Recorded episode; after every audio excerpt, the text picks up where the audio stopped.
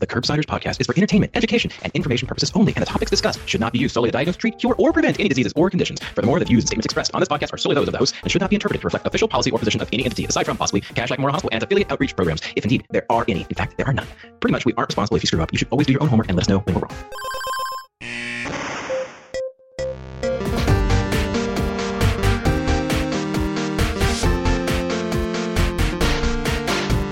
Paul, we have done it again. we sure did, Matt. We sure did. I'm Dr. Matthew Watto here with my good friend, Dr. Paul Nelson Williams, and a producer who we will introduce in a second. Tonight we talked about liver tests. We're not allowed to call them liver function tests, but uh, we had a great guest, Dr. Elliot Tapper, who you may know from Liver Twitter. And on the show, we just went through all sorts of various cases and flavors of liver test abnormalities. Paul, before you introduce our super producer, can you tell the audience what is it that we generally do on this podcast? So glad you asked, Matt. Generally, we are the internal medicine podcast. We use expert interviews to bring you clinical pearls and practice changing knowledge. We have with us, am I, is it okay to introduce our mystery guest? Sure. I feel like there's a lot of build up here. Um, sure. we have with us the amazing producer, Dr. Elena Gibson, um, who put together a spectacular episode about evaluating all the ways that the liver can go south on us. Um, and so I'm going to pass the mic to her to tell her about who we talked to and a little bit about what we talked about. All right, thanks. Got to figure out how to follow that up. But we do have a great conversation about liver tests and what to do when you find abnormalities with Elliot Tapper. He is an MD who wants you to love hepatology uh, when he's not writing papers, grants, or tweets. Wow, that's impressive. He is a suburban dad who spends the non frozen months picking fruit across Michigan. In his day job, he takes care of patients with liver disease at the University of Michigan, where he is associate professor and director of the Michigan Cirrhosis Program. Do you have a pun for the audience or perhaps an, an obscure pick of the week? Hmm. So, I, I really didn't come prepared this time. okay. Well, uh, you can all check out Elena's I could tropical give you a pick house. of the week. Oh, oh, oh, yeah, go. Oh yeah, yeah. Okay, what's your pick of the week? In addition to tropical house music, my new favorite hobby is watching Formula One racing, and I don't know who are you. it's a good time, and uh-huh. I'm actually go- going to the race in Austin. But it's there's a show on Netflix if you want a nice introduction. It's called Drive to Survive, and it's a very like drama filled reality TV show of Formula One. So highly recommend. I'm speechless, Paul. Let's just get to the episode. no. Elliot, thank you for joining us. And tell the audience a one liner about yourself, maybe throw in a hobby or interest outside medicine. Hey, great to be with you guys. Elliot Tapper, Hepatology, University of Michigan. My free time is spent with my kids at the park or reading old papers. That that is fantastic. What is your favorite old paper to do you have any that are relevant tonight? Will you be pulling out any old papers as a teaser for the audience like that we can refer them to about this topic tonight? Uh, I, am gonna have to. Uh, I'm gonna have to keep those cards close to my chest. okay, all right. I'll defer to one of my co-hosts for the next question. Then I've actually excavated through a lot of book recommendations, and I, am just I've chosen to ignore a whole stack of them. But I, just in case, I'm wondering if you have any recent books or even not so recent books that you've enjoyed that you can recommend. Doesn't have to be medical. Just just anything distracting would be great. Yeah, I'm, I'm going to be honest with you guys. I used to read a ton of books, a ton, and I'm not sure that I have read any books since The Selfish Gene. Uh, and I'm not really sure why I read that, but uh, I've been watching a lot of Bravo. Uh, so if, if you like a recommendation f- from that channel, there's nothing I would like more. Yeah, okay. lay it on so, me because I know it's going to be good just based on the channel. Yeah. So, so basically, below deck Mediterranean that's where we're at at the Tapper household. I believe what? someone re. it, wasn't there? Was it? Was it a? Was there a medicine one? Some medicine related Bravo show is below deck. Like, is is that a medicine oh, one? I, wasn't it? It is very far from medicine. However, oh, you do get to watch them deal with the COVID pan- pandemic in real time. So I guess there's that. But uh, okay. no, and uh, sometimes there's sexually transmitted diseases. That's the closest it gets. Great. So it's still educational. Fantastic. Yes. That's all I'm asking. I, I'm imagining some like real housewives on a boat right now, but I, I don't actually know what this show is. So I'm pretty sure it's been recommended before, and I think maybe we made the same mistake last time, Paul, asking if it was a medical show. So, you know what? I'm not. I'm not ashamed that I. Uh, but it sounds great. So thank you. We're always looking for some escapism when we're we're getting these recommendations as well. Elena, anything else you wanted to ask about before we get on to the main topic? Uh, no, I think I think that's good. That's a good place to start. Okay. All right, audience. So check out Below Deck. audience, you know I'm a fan of BetterHelp. That's Better H E L P. And this podcast is sponsored by BetterHelp. I've told you before, I was using their service for like six months before they even became a sponsor on the show. I think it's such a great idea, and I'm so glad that it's finally available. You get to avoid those awkward therapist waiting rooms, and from the comfort of your own home, you can talk with a therapist by phone or video chat. You can send them messages and they'll get right back to you. It's easy to find a therapist and you could start communicating in under 48 hours. And it's great because they have a broad range of expertise, which maybe in person that wouldn't be available in your local area. And since they want you to have a great therapeutic relationship, they make it easy and free to change a therapist if you need to. Like I said before, I've done that and it was really simple and easy and I got a great match afterwards.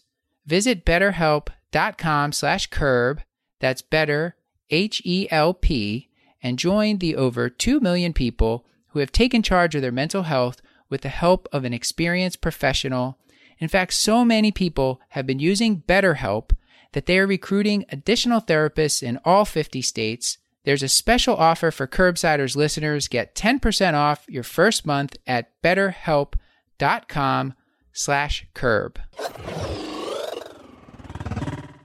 Now we're going to get into a case from Kashlak. All right. So the first case we have today is Miss Dilly. She's a 59 year old female. She has a history of hypertension, has some diabetes, and then she also has these recurrent urinary tract infections. She's coming in with a two week history of abdominal pain, diarrhea, and nausea. She gets some chemistry labs that are notable for an AST of 1968, an ALT of 1010, an ALK Phos of 188, and a total bilirubin of 1.2. She has no prior history of liver disease, and her CMP was normal six months prior. So, uh, starting off with some basics, how do you define or categorize what's known as liver function tests or liver chemistries? And what do you think about doing next? Well, uh, I'm going to have to stop you right there because, uh, as a card carrying hepatologist, I have sworn an oath to correct everybody who says liver function test. and so I, uh, we all get triggered by that term. I don't know why it is, mm. but uh, it is part of our professional responsibility to tell you that ALT and AST, these are liver enzymes that are relatively specific for the hepatocyte. They are the limited vocabulary that the hepatocyte has to tell you about uh, if it's upset. Uh, alkaline phosphatase tends to be from the uh, bile duct, so uh, it, it tends to speak to cholestatic or biliary uh, injury. And then you have other tests of liver function like the INR, the platelet because the liver makes thrombopoietin, bilirubin because it's responsible both for its conjugation and elimination. But if you wanted to get esoteric, there are ways that you can measure true liver function. Uh, you have you know, albumin, which tells you about liver function on the order of, you know, two weeks, uh, given its half-life.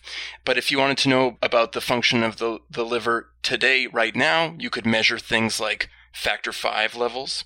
And there are a variety of tests throughout the literature that get at hepatic metabolism. So you can measure hepatic mitochondrial uh, metabolism with the 13C methionine breath test. And there's even more fun tests. So in the 60s, like Sheila Sherlock, the uh, first lady of hepatology, would give people with cirrhosis ammonia and see if they would end up comatose. And if they didn't, basically, this was the ammonia clearance test. So if you developed symptoms, you were sick. Okay, so that's one way you could do it. I don't recommend that. Uh, another fun test is the caffeine clearance test, where you give somebody the equivalent of Starbucks and then measure the half life of caffeine. These are validated measure- measures of liver function, which actually correlate with things like mortality. So I have two questions. The first is she fed people ammonia and still got the title like the the first lady of hepatology. Yeah, but she, but she, she definitely was. Good for her. And then the follow up test is there any other um, terminology pitfalls we should be wary of? So you mentioned the liver function test is triggering. I imagine transaminitis um, will just send you into collapse. Is there anything else that we should be cognizant of? No, I think I think we're cool. You know, some Okay. people some people are transaminitis, but I pick my battles. Liver function test, that's where it's at. Can So- I ask a, a really basic follow up to that? LF, can we say LFTs in our notes just for abbreviation because everyone knows what we mean, or should we change it to like a new acronym? No, I, I, I will allow you to say LFTs because everybody knows what you're talking about. But however, you are free to review my notes at Kashlak Hospital when I'm rounding, and you will never see LFTs. You you use Lee L liver enzyme elevation. I, I spell everything out and I write it in cursive. It is it's very it's very formal. Yeah. So- okay, no further questions. Yeah. So this is this lady in terms of the the the second question. The the next step here is a complete history and physical, but you you kind of gave away the thing that concerns you the most when you hear about someone who had normal liver enzymes in your clinic very recently and that is that she had this urinary tract infection. So essentially what I'm doing is I'm grilling people about the things that they have ingested, be it medications, supplements, uh, or anything that is new or a departure from their usual. Yeah, and her name is just awesome as well. Uh, we we when we were talking about the the liver tests, uh, did we did we mention GGT yet? And can you talk a little bit about that? So, uh, GGT is branded as a way of determining whether or not the alkaline phosphatase is coming from the liver. So, it's important to recognize that the alkaline phosphatase is really a family of enzymes that can be from the placenta, the prostate, the intestine, the bone. And because many people could have liver disease and bone disease. There can be a concern if you have isolated, elevated alkaline phosphatase, which is certainly not the case here, that you would use a GGT to somehow confirm that. But unfortunately, that, that doesn't play out in, in real life practice because anything that affects the liver, anything that causes oxidative stress in the liver is going to raise your GGT level. So it's incredibly nonspecific. It's definitely going to be elevated in cholestatic disease, but it will also be elevated in alcohol related liver disease, drug induced related liver disease, and so forth. All right. So do you still use it? You know, I don't order that much GGT. Yeah, Okay. I, I wanted to ask a follow up about that too, and uh, I'm not sure about you, Elena, but I the, I know that there's a way to fractionate alkaline phosphatase. It hasn't really been institutional culture anywhere that I've worked to order it, and I don't even know if our lab does that. Is that something that you're doing at your your version of Kashlak, Elena? No, I haven't ever seen a way to do it either. Okay, So so Elliot, is that something we should be doing? Okay, well, when you see a patient with elevated alkaline phosphatase, it, it does it should trigger a pathway of thought that is quite distinct from someone that is presenting with what would be a hepatocellular injury, and it might be worth going through like how you th- categorize the particular injury to Ms. Dilly's liver, but. I, you know, I, I see a lot of patients who come to me with elevated al- alkaline phosphatase. So there is a few times a year that I'm definitely doing the send out test to fractionate the alkaline phosphatase as a way of basically providing a positive diagnosis for my clinical judgment.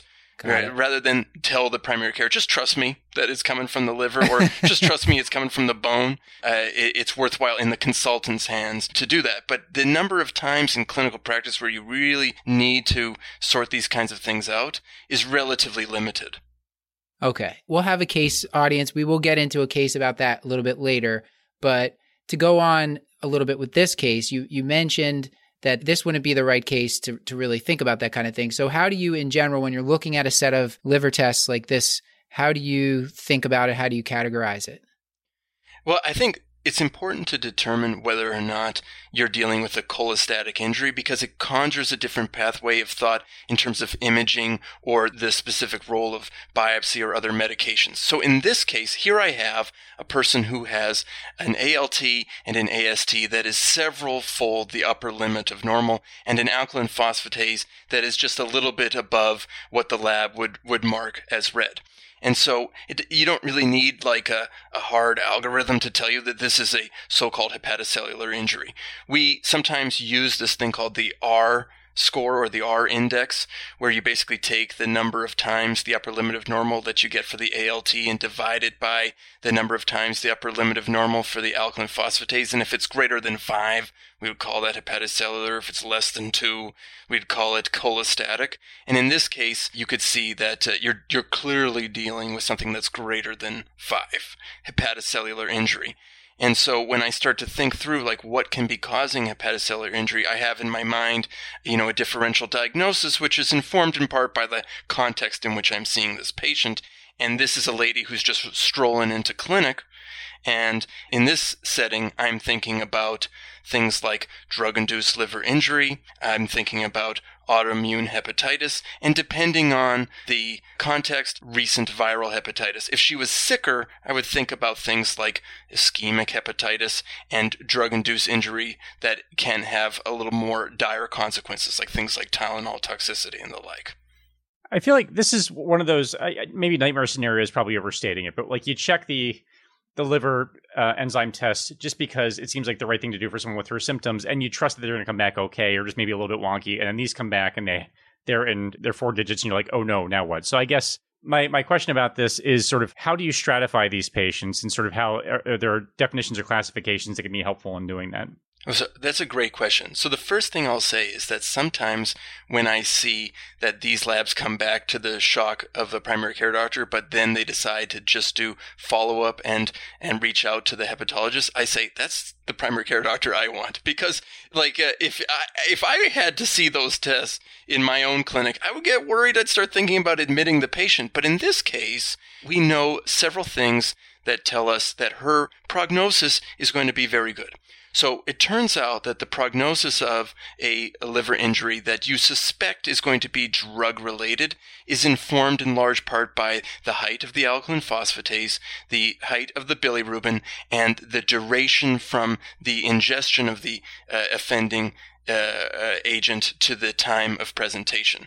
Now, she does need some other evaluation to make sure that we are dealing with uh, the um, drug induced liver injury. And we do need to watch her, or at least call her, uh, follow her closely for making sure that she's not developing any other general symptoms, that she's not you know, becoming anorexic, dehydrated, developing some kind of kidney injury where I would think about this is a actually more a severe presentation of acute liver injury. But right now, looking at her, I'm, I'm thinking this is somebody where I could just watch closely and she'll be okay. I was delighted to see the American College of Gastroenterology guidelines practice the Williams rule, which is if the lab, if you don't like a lab, just repeat it and hope it gets normal again. So I was glad to see that was one of the first recommendations they made. Can, Sorry, Matt. Can you elaborate a little bit on the time for a drug-induced liver injury? How does the time affect if they present sooner after t- using the drug? Is that better or worse? It's better. Like she's about two weeks out. Yeah, better. So it's better the sooner they present. Yeah. Okay. And, but that's not the most critical feature in the determination of prognosis after drug induced liver injury. It's the height of the bilirubin. That's going to be your number one thing. So this lady is rolling okay. in already with the most important. The bilirubin you know, in all things liver disease, that's basically the thermometer, right? My heart rate is tied in an intimate way to the bilirubin, be it from alcohol related liver disease, drug induced liver injury, pregnancy related liver disease, everything. All right. Elena, is there more to this case? Yeah, so I think we kind of touched on, you know, her pattern is consistent with a hepatocellular injury and then just some more history you know, it doesn't sound like she's had liver disease before. Uh, she at one point had a CT of her abdomen and pelvis, uh, and it showed a normal appearing liver. This was about a year ago. She had some pyelonephritis, and then she's not a heavy alcohol consumer. She drinks about two glasses of wine a week, And her other her medicines include hydrochlorothiazide. She takes some liraglutide and metformin. And she said that she's not taking any new medications or supplements, kind of to your questioning. But she did recently complete this 14 day course of nitrofurantoin. Uh, and that was about two weeks ago for her UTI. So thinking about working up the other causes of her acute liver injury, what additional workup would you recommend as far as labs or any imaging? Okay, so uh, when you have someone that presents with a massive elevation in the ALT or AST, it's always going to be valuable to check for acute viral hepatitis, and that is Hep B, Hep C, Hep A, and these days, you know, I see people just like click in the box for every potential hepatotropic virus, EBV, CMV. It, it's almost re- never going to be those unless the patient just had a transplant or got chemo. So you definitely want to make sure that it's not a treatable hepatotropic virus. The only time, the only thing I've ever regretted by being swayed by the hepatocellular injury is that if you see somebody with a, a significant liver injury, and particularly if they have abdominal symptoms, you are never wrong in getting imaging because bile duct stones, not cholelithiasis, but choledocholithiasis, can often present this way. So acute obstruction can have massive elevation in ALT. Chronic obstruction can have middling elevation in ALT. And you definitely want an ultrasound. And if your index of suspicion, like they're not telling you about any potential drug exposures, they don't have viral hepatitis, and therefore you're really searching for a cause, you would think about getting cross-sectional imaging like an MRCP. Then you have that, you know, that grab bag of tests that every hepatologist orders, but doesn't necessarily prove to be particularly helpful.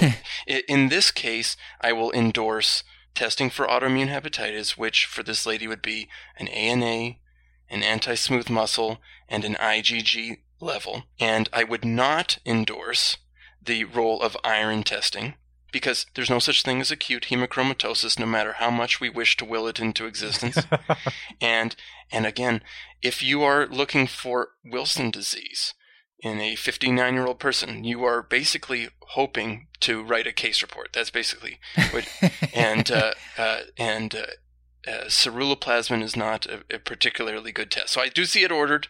It does uh, i've told the fellows that uh, when i do i have a partial infarction of my spleen and uh, that's quite painful for me. Uh, but if you're really worried about other causes, rare causes, after the basic evaluation's been done, then you can think about uh, super rare causes after that. Yeah, would the same go for the? I guess like the alpha one antitrypsin, the Wilsons. Those are the kind of less common, or you could say rare. I guess in this case of Wilson's, rare things. And in in a patient that's presenting acutely like this one, you know that doesn't alpha 1 antitrypsin would that also not be something no. that would present acutely precisely okay. right so alpha 1 antitrypsin cannot present acutely and yeah. you know when it does present with liver disease it's usually the people with alpha 1 antitrypsin who present with elevated liver enzymes typically have risk factors for things like fatty liver disease like alpha 1 antitrypsin is like kindling for fatty liver disease if you look at it across national databases that's the kind of person who presents for care because of elevated yeah. liver enzymes so again, the, uh, the, the main, the only tests that are not going to give you an answer at all are iron tests and alpha one antitrypsin. Ceruloplasmin testing for Wilson disease might give you an answer you don't want, as it's often positive. But uh, the thing you don't want to sleep on is biliary obstruction. Right. So the yeah, with the biliary obstruction, I, I, would commonly I've seen this many times now where person comes in, often they'll have pain. The enzymes are in the several hundreds. I, I haven't seen them as often in the thousands, but then like the next morning they've like come drastically down and the patient feels better, looks better. And, you know, you, even if you don't see a stone, in some cases, that's my assumption is that it was a stone. I think that's a great assumption, as you have a stone that is either passed or is ball valving up and down the duct with transient obstruction that gets relieved as it refluxes back up. And so my strategy when I see that kind of thing is sometimes those stones are super small, is I have I do the blood tests when the patient has pain. So they come to see me the, after the primary care doctor has seen elevated liver enzymes. The, the enzymes are normal And then I say, here, just call me when you have pain. We check the labs. Boom. If you have pain and elevated liver enzymes, you have a very good uh, clinical diagnosis of choledocholithiasis.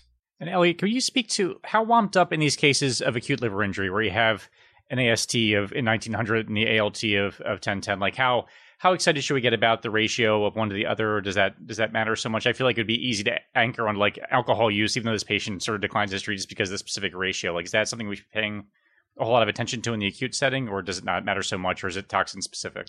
Yeah, I appreciate you bringing this up because people do they they remember the ratio of AST to ALT, where it is said that those with alcoholic hepatitis have a ratio of AST to ALT that's like two to one. But alcohol creates a relatively low level of elevated liver enzymes compared to this. So if the AST plus ALT is less than 500, then you can suspect alcohol related liver disease. But if it's greater than that, the odds that this is being caused by alcohol is super low. And I don't exactly know why, but once the ALT or AST is over a thousand, that breakdown is way out the door there's probably differences in clearance of AST and synthesis of ALT that is happening when the liver is jacked up like this. I don't particularly know, but I can tell you for certain that the ratio means nothing when you have massively elevated liver enzymes like this. Because we're suspecting for Miss Dilly a drug induced liver injury, uh, she was recently on nitrofurantoin and when we went to the ACP conference recently and Paul had brought one of the pearls he brought back was that certain drugs have like a signature to them, and one of those signatures can be like an autoimmune hepatitis type picture. If nitrofurantoin is one of those, what would you expect when you order the ANA, the anti-smooth muscle antibody, the IgG pattern? Like, what would a positive, what, what would it look like on a typical basis when you're getting that back? Yeah, so there are a couple of drugs that are known to be associated with autoimmune hepatitis. Nitrofurantoin is one of them. Minocycline is a classic one. And you do see the classic pattern of positive tests for autoimmune hepatitis in many of those cases, which is to say a very large titer in ANA, uh, so it's not just going to be like 1 to 80. It's going to be very long. You're going to have flagrantly positive smooth muscle antibody. So not just 1 to 20, but greater than 1 to 80. And the IgG is not going to be like 1,000 or 1,500, like borderline positive. It will be several fold that when you have full blown autoimmune hepatitis. But I'll tell you that in my practice, I have diagnosed autoimmune hepatitis very rarely meeting criteria using those uh, serologic markers. Uh, oftentimes, if I'm worried about autoimmune hepatitis, I've I've gotten a liver biopsy, and I always get a liver biopsy before starting something like prednisone. So we'll talk about this maybe, but usually with drug induced liver injury, it just gets better, particularly one that is not presenting with elevated bilirubin or alkaline phosphatase. But if it's not getting better and you're thinking about liver biopsy, you're really asking the question is this drug an environmental exposure that has set off autoimmune hepatitis? When you withdraw like she's been off the drug for two weeks. How long would you expect it to go back to normal for a drug induced liver injury? And is it different if it's an autoimmune type than just another just direct toxic type? Yeah, so the the short answer is there's no particular cookbook answer to how long this lasts. So, depending on the height of the elevated liver enzymes or my concern about the patient, I'm usually checking these labs somewhat frequently, like once a week, until I have established the trend uh, over time. And once I'm more comfortable with the trajectory, then I start to peel back and I have seen it take a couple of years to completely normalize drug induced liver injury of this sort. And if it's not normalizing, then we have a discussion about pulling the trigger on liver biopsy, because I'm not just going to use steroids willy nilly. Okay.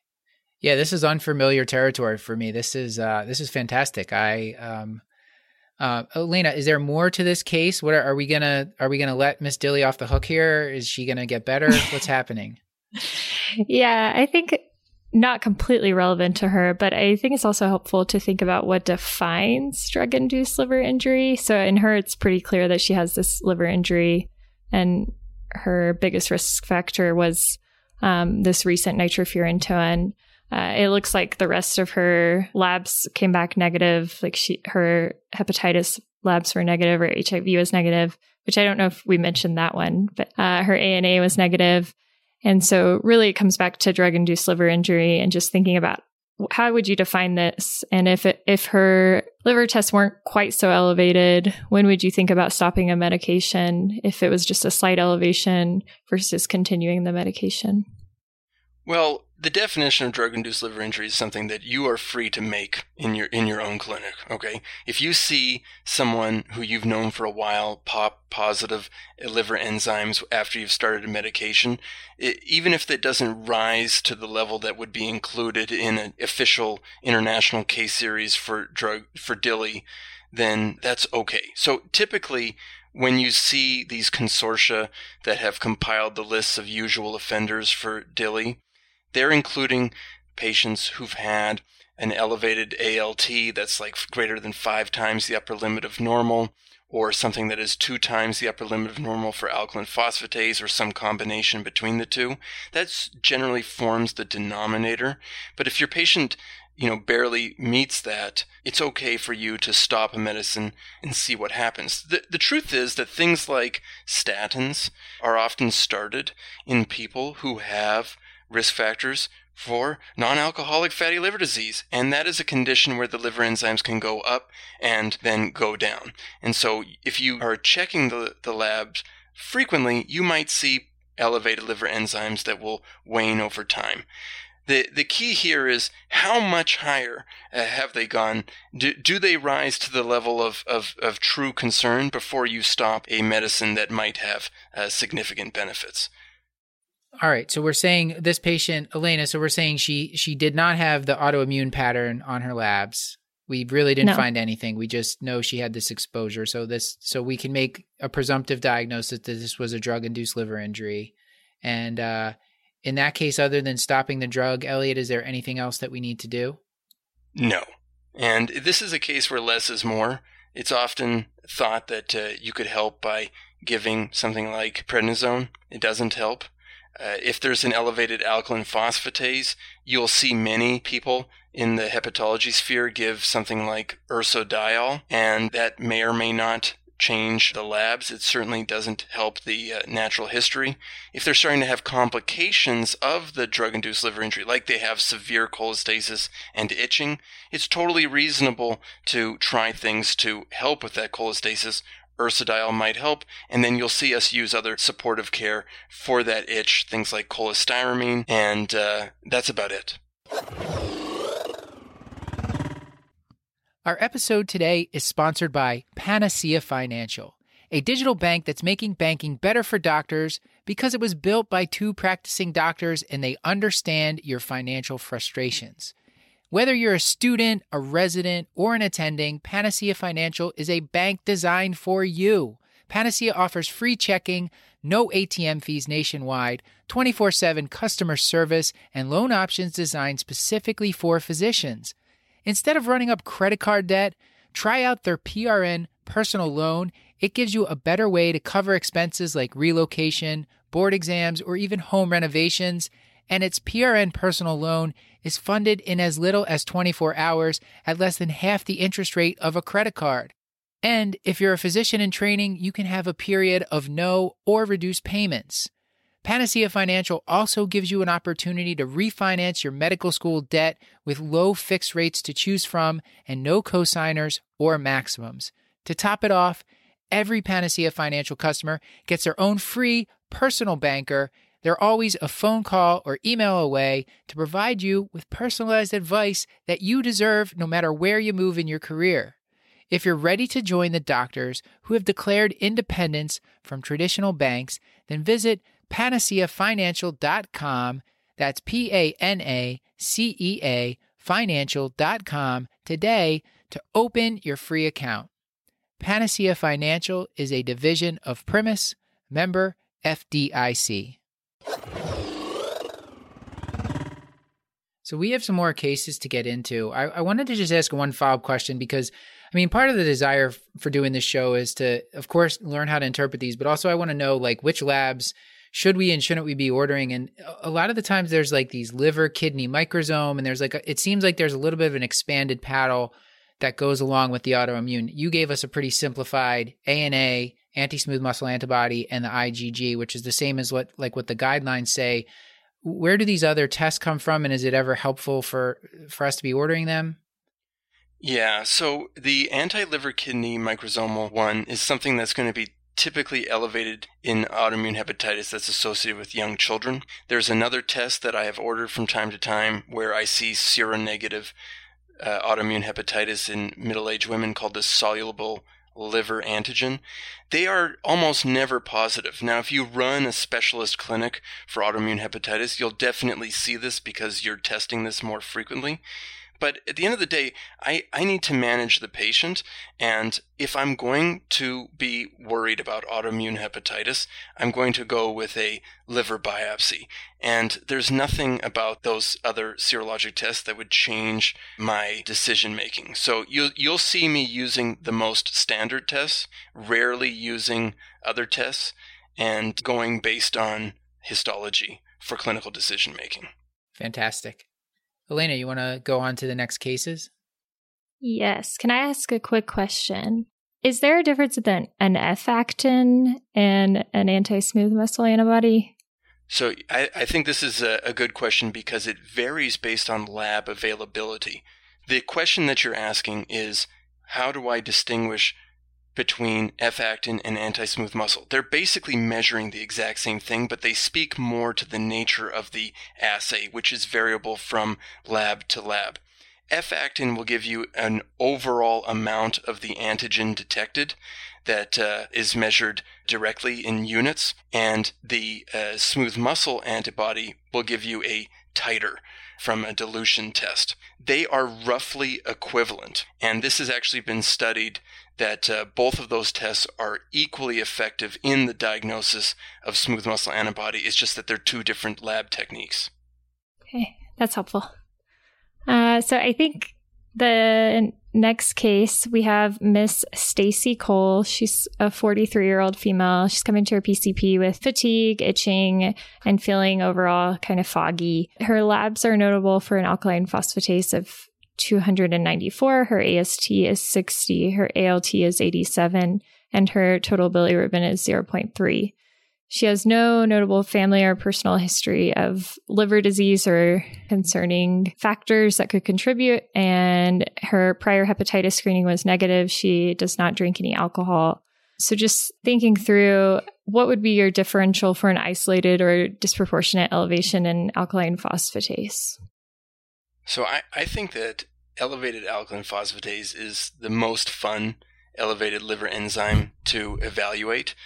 And uh, Oh, I hope I can share your your yeah. feeling about that after we this after this discussion. uh, it's a, uh, a, the the first thing is um, that uh, you know the the setup here is a you know, a 40 year old woman with fatigue and itching, feeling foggy. And th- those are the words that will conjure up your concern for primary biliary cholangitis. And you're definitely going to want to test for that with an anti mitochondrial antibody. But the truth is, it's actually a pretty rare condition.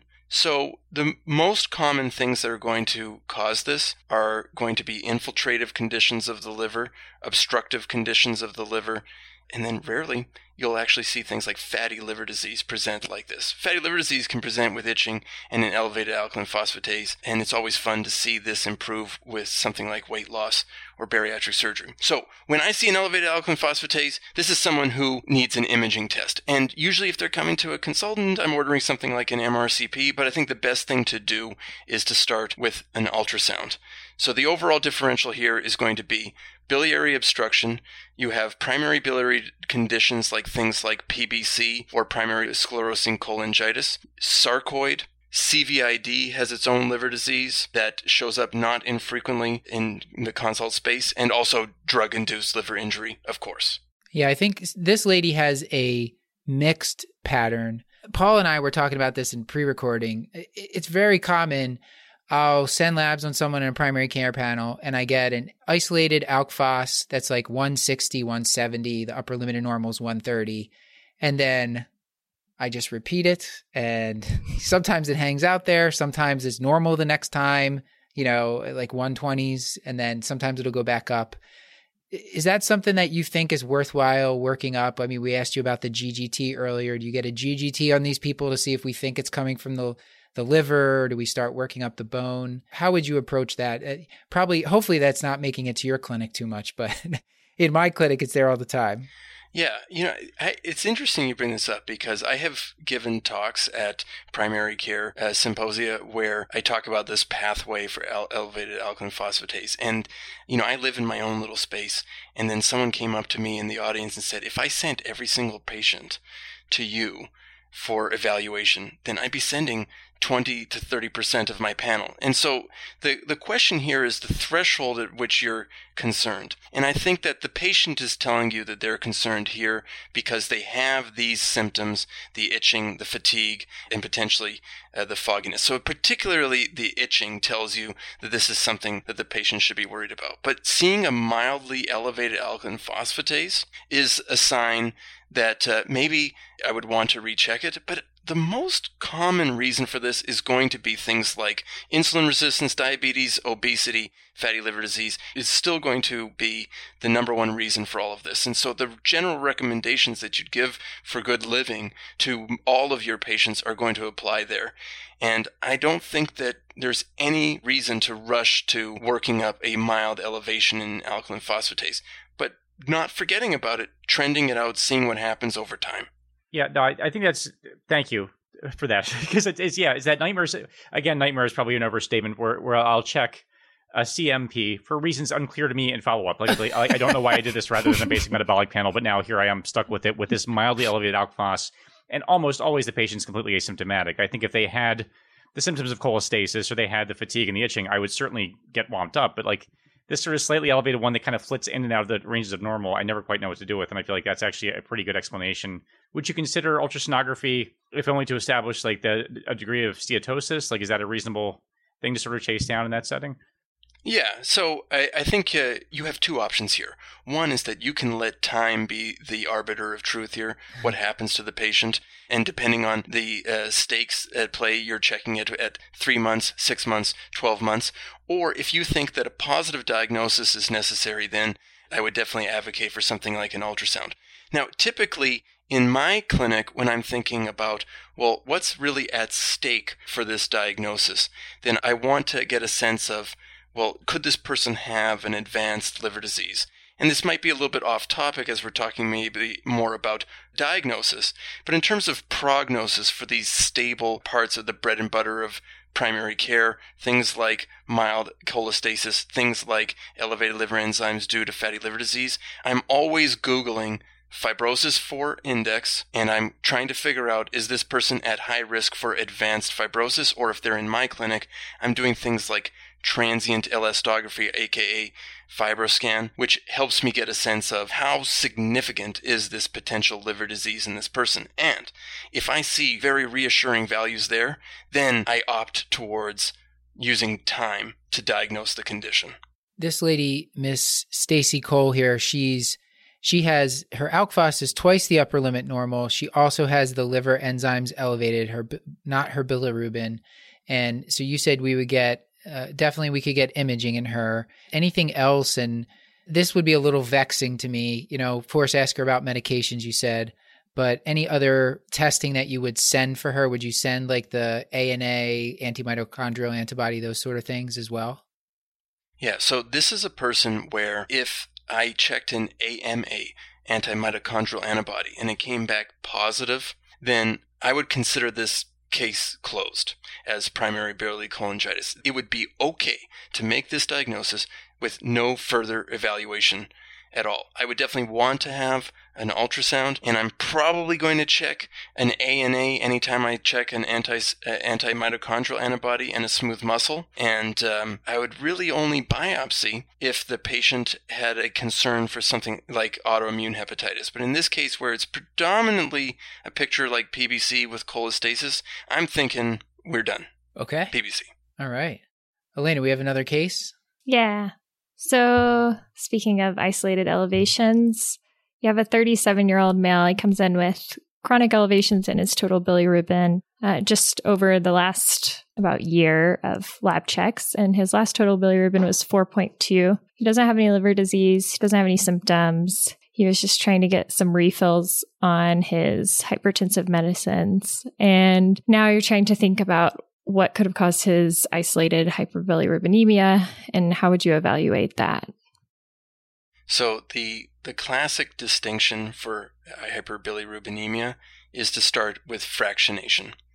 And if you have a patient where more than half of the bilirubin is direct, we would call this a direct hyperbilirubinemia. And usually it's not close, but when you have something that causes predominant elevation in indirect hyperbilirubinemia, it's going to be like 80 to 90% indirect bilirubin. And there, you're really asking the question is my patient hemolyzing? If they're not hemolyzing, you can arrive at a diagnosis of Gilbert's without doing genetic testing. Now, the issue is that hemolysis testing, things like getting a haptoglobin, an LDH, or a tick count, and is going to be problematic when you have someone with underlying liver disease. So, in my world, it's really hard to diagnose hemolysis, even though it happens, because my patients don't make haptoglobin. They have borderline elevated LDH, and so I'm typically asking for a smear to make that diagnosis. But in the clinic, without a patient that has established cirrhosis, it's pretty easy to sort that out. I usually, I don't know about you, Paul. It, do you see the the bilirubin this high when you're thinking about Gilbert's usually? Like, and for me, it seems to, like I see a lot of like 1.5, 1.6, and I'm like, ah, it's probably Gilbert. Like, I'll yeah. I'll fractionate it, but is is there a level where you would be like, no, that's too high? Probably, I, I might think of something else, Elliot. So I uh, I agree with you that um, you know four is going to be in the sort of top range for what the what people will present with with Gilbert's. Although you know I've seen it many times. The key things to remember with Gilbert's is that these are people who are have essentially hypo-functioning UDP glucuronyl transferase protein. There are things that can make that remaining functioning protein better or worse. And the things that make it worse are going to be fasting, uh, a lack of sleep, things like smoking, and what you might want to do is say to the patient, please do not eh, get a fasting level. Uh, do it after a good night's sleep, and then you would repeat it. There are certain things that can increase your bilirubin levels, something like uh, rifampin. So, where the question is unclear, there have been trials of giving people rifampin and seeing what happens to their bilirubin. And although rifampin will increase all bilirubin, it will predominantly increase the indirect bilirubin by greater than 1.9 if the patient is fasting and greater than 1.5 if the patient is not fasting. Wow, I have never heard of that before. That's Paul, are you going to yeah. try that out? Yeah, no, I'm really like this pattern of making diagnostics by poisoning patients. Like I just like seeing how much they feel when I feed them toxins. The caffeine doesn't sound that bad, but the ammonia yeah. and the, and yeah, the, the, ammonia doesn't sound great, and uh, th- this one either. Well, yeah, I don't recommend it, but you know, every now and then you hear a story about uh, where you hear about a patient that was like treated uh, for latent TB or something like that, and uh, and then they tell you that they got jaundiced uh, when they uh, were taking it, and um, and that's an exciting way for a patient to tell you that they have Gilbert's. sure. I, I was looking this up uh, beforehand, and apparently some of the chemotherapeutic agents, like it would actually be in play. Like I think like irinotecan or one of those. There were some agents that you like you wouldn't want to give give it to somebody with Joe Gilbert's apparently, which I had never heard of before. So, but probably in a primary care realm, not as relevant. Yeah, it, it, definitely not in primary care room, but it's it's actually super important to, to understand uh, if you're going to use arena irinotecan whether a patient has Gilbert's because uh, it can become incredibly toxic. I believe that's the only place where this diagnosis really matters. the the one other thing I wanted to go back uh, to the previous. So, okay, so this for this case, our 37 year old guy you know, we're we're going to diagnose him with Gilbert's. Elena, are there any twists to this one? Uh, I, I had one other variation I wanted to do on the the, the other case with Miss Stacy Cole. If she had presented with just the AST in this of 60 and ALT of 87, we see this all the time in primary care. And we've talked about this a little bit with the liver prof who's been on our show many times, but you alluded to this a little bit. Like for the patient with the chronic AST, ALT elevation, what is your standard approach that you would recommend? I'm sure you get a lot of people sent to you in primary care. Yes. So I think that's going to be by far the most common pattern that you're going to see in clinic. And again, it's another situation where if you were going to refer every one of those patients to hepatology, you would basically just be referring half of your panel at this point in time in the United States. So in my practice, the thing that is most important is to understand the stage of the disease. And so when we do our we we do case finding research in hepatology where we're trying to find the patients that you're seeing that we would want to see in our clinic. And what we're essentially doing is either using off the shelf tools for prognostication like the fibrosis 4 index or trying to develop like machine learning algorithms that are basically looking at the trajectory of a patient's platelet count over time or the ratio of their ALT to AST because as platelet count goes down, it can be a sign of an increasingly unhealthy liver. And as the ratio of ALT to AST narrows over time, it can also be a sign of developing fibrosis in the liver. So that is the most important takeaway message is what is at stake for this patient. And you cannot diagnose, you know, fibrosis using those tests, but you can give yourself and the patient an estimate of the possibility of advanced fibrosis by using those non-invasive tools. Okay. Going back to Miss Stacy Cole. So let's say she's actually pregnant, we find out how would that change the interpretation of her ab- abnormal liver test? Well, it changes it in very important ways. So, uh, the second a pregnant patient rolls into liver clinic, uh, it immediately induces tachycardia in all hepatologists. And uh, but in general, if the patient is presenting as an outpatient, we're really dealing with elevated liver enzymes that have two main cause, three main causes. One is that, just to review, a pregnant patient is fully entitled to get all of the common liver diseases that can afflict a patient who is not pregnant. So you can't just zero in on the pregnancy related causes. But those are essentially two. One, you will see elevated liver enzymes in patients with preeclampsia, and two, uh, intrahepatic cholestasis of pregnancy, which accounts for uh, probably about a third or one in five of all cases of elevated liver enzymes in patients with pregnancy. And that's typically what I see. So by the textbook, that is a patient that has a cholestatic liver injury. But for some reason, whenever I'm seeing them, they have markedly elevated ALT just to scare me. and this is a patient who will have elevated bile salts. They will feel in their elevated serum bile salts.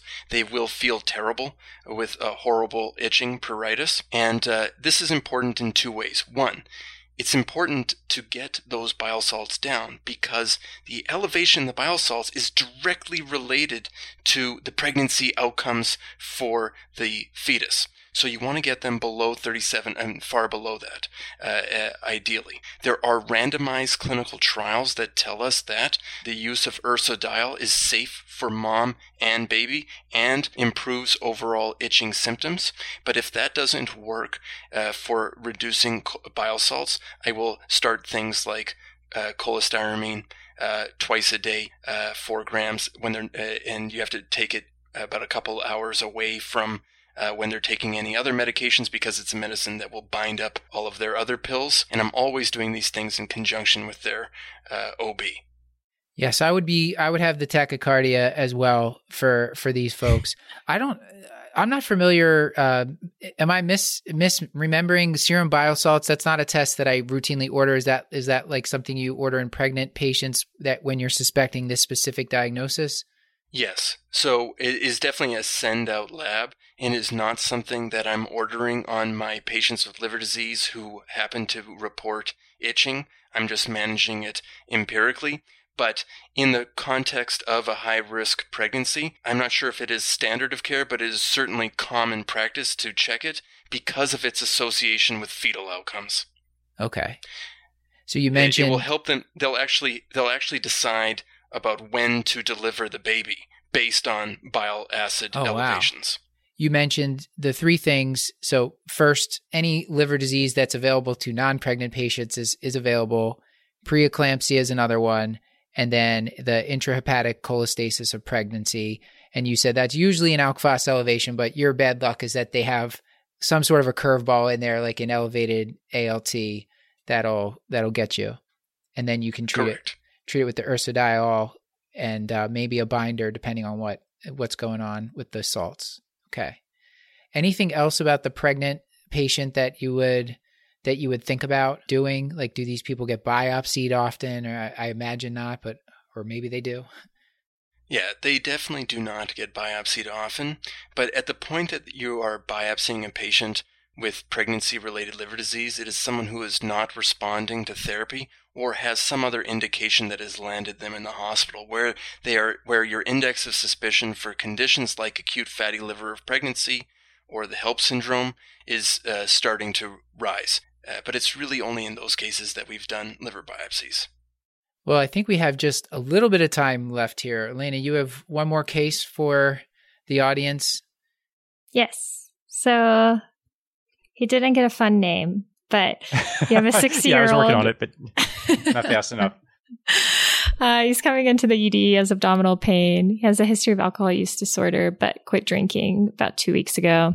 Does not describe a history of cirrhosis. And his labs are notable for an AST of 16,000. His ALT is 6,000. His T bili is around six. His platelets are 10. It looks like the baseline for him is around 140 from prior labs, and his INR is six. His Tylenol level was checked and it was 90. And he describes taking a bottle full of extra strength Tylenol over the last two days for body aches associated with his COVID 19 infection. So, thinking about his case compared to the prior cases that were more, I guess, relatively mild injuries, how do you define acute liver failure and what are the most common etiologies? So this guy is bringing the heat. He uh, he's he's got uh, a, a history of alcohol use disorder, COVID nineteen, which you decide to slip in at the last minute, and then and then also he is presenting with severe liver injury with a positive Tylenol level. So the first question is: Is this acute liver failure? So acute liver failure requires as a prerequisite severe acute liver injury. So these are very high ALT and you know in the nomogram for the uh, rate of severe liver failure due to Tylenol, they're really looking at ALTs greater than a thousand. And so if, if it's less than a thousand, they're really not going to be in the same category for acute liver failure. But what distinguishes the patient with liver failure from those with severe acute liver injury is that they have the coagulopathy, they have a severe elevation in their INR, and that they have hepatic encephalopathy. If you are not encephalopathic, but you have the other two things, then I'm worried about you, but you don't have fulminant or acute liver failure. The other part of the question is like, what could cause it? You know, here this guy has multiple reasons, but in the United States, I'd like to put a plug out for a paper written by the Tony Breu, a multi-center, a multi-center study of which I was, uh, uh, uh, I played a small part, and uh, where he looked at the incidence of very high ALT, if that greater than 1,000, in a community hospital, a referral center, and at a VA. And so the number one causes there are going to be drug, choledocholithiasis, and ischemic hepatitis. Uh, some places like the VA, it won't be a drug, it will be uh, viral hepatitis like acute Hep B or Hep C. So that's the sort of categories that are causing severe acute liver injury then acute liver failure is a very rare subset. It's actually a very rare condition in across the United States, despite how much we talk about it. But in the United States, this is really a disorder that's caused by drugs. So it's it's usually going to be it's, most of it is going to be Tylenol, acetaminophen, and the and the remainder will be a smattering of antiepileptics and antibiotics, and very rarely you'll get an acute virus. All right. So very helpful. So the the people you're most worried about are when they have you said INR is elevated. They're also they also have encephalopathy and the really high enzyme elevation, and, and kind of it's very helpful how to think about how to, you know, what the etiologies might be.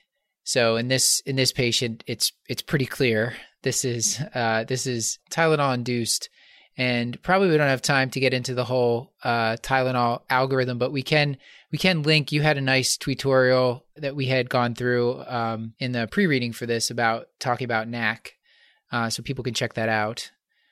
And uh, Elena, did you want to do any sorts of recaps? I mean, we've talked about so much tonight. Uh, want to? Yeah. So what did what did we talk about? Remind the audience. It's been great. Yeah. What did we learn? On the spot, huh?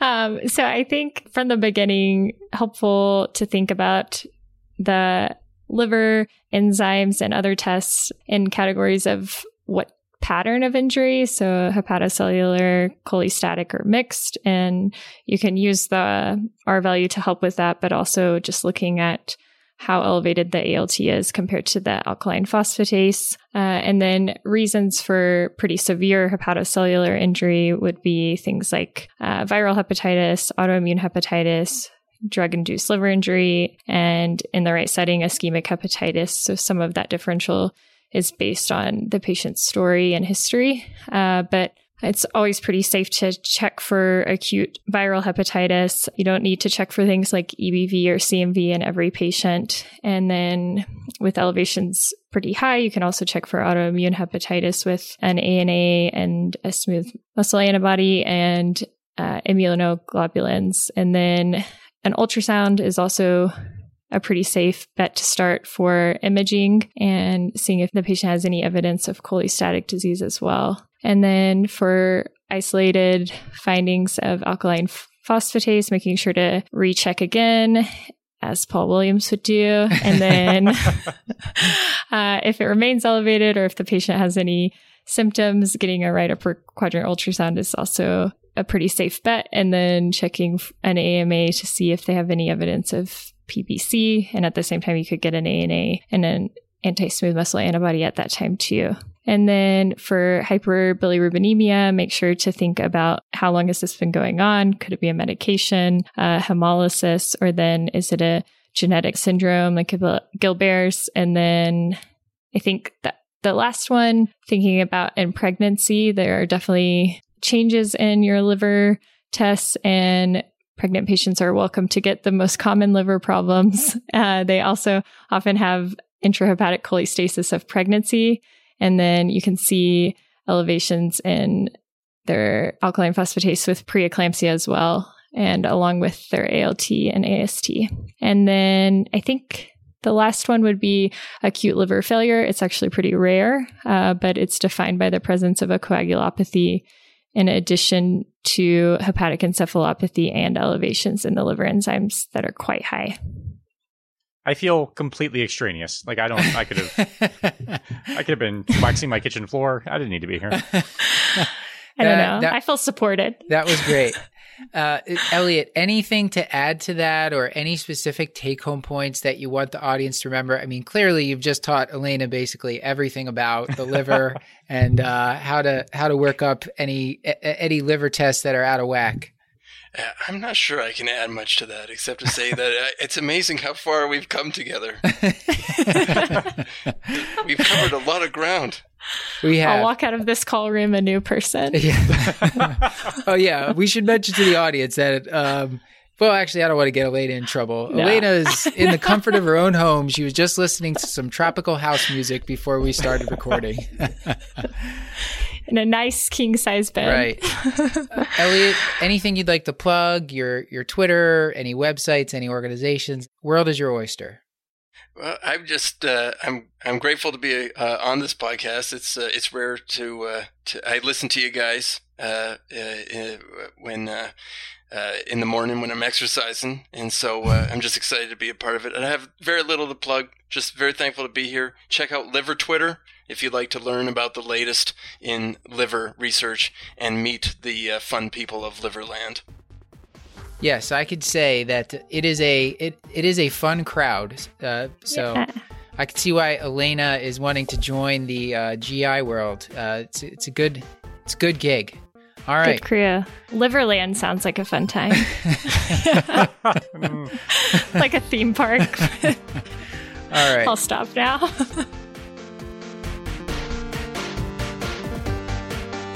This has been another episode of the Curbsiders, bringing you a little knowledge food for your brain hole. Yummy. Great stuff as always.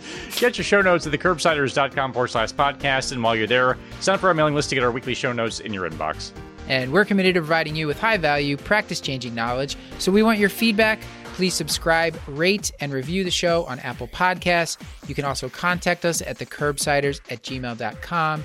A special thanks to our producer for this episode, Elena Gibson, and to our social media team, Beth Garbs Garbatelli on Twitter, Mad Dog Maddie Morgan on Instagram, Tima Karganov is on the website, and Chris the Chew Man Chew is on Facebook. A reminder that this and most of our episodes are available for free CME and MOC credit for all healthcare professionals at curbsiders.vcuhealth.org. And so, finally, with all that, I've been Dr. Matthew Frank Watto. Elena Gibson here. Great, short to the point. I love it. We would be remiss if we did not thank the great Stuart Brigham for composing our theme music. We should also thank the amazing Clair Morgan of nodderly for editing our audio. And as always, I remain Dr. Paul Nelson Williams. Thank you and goodbye.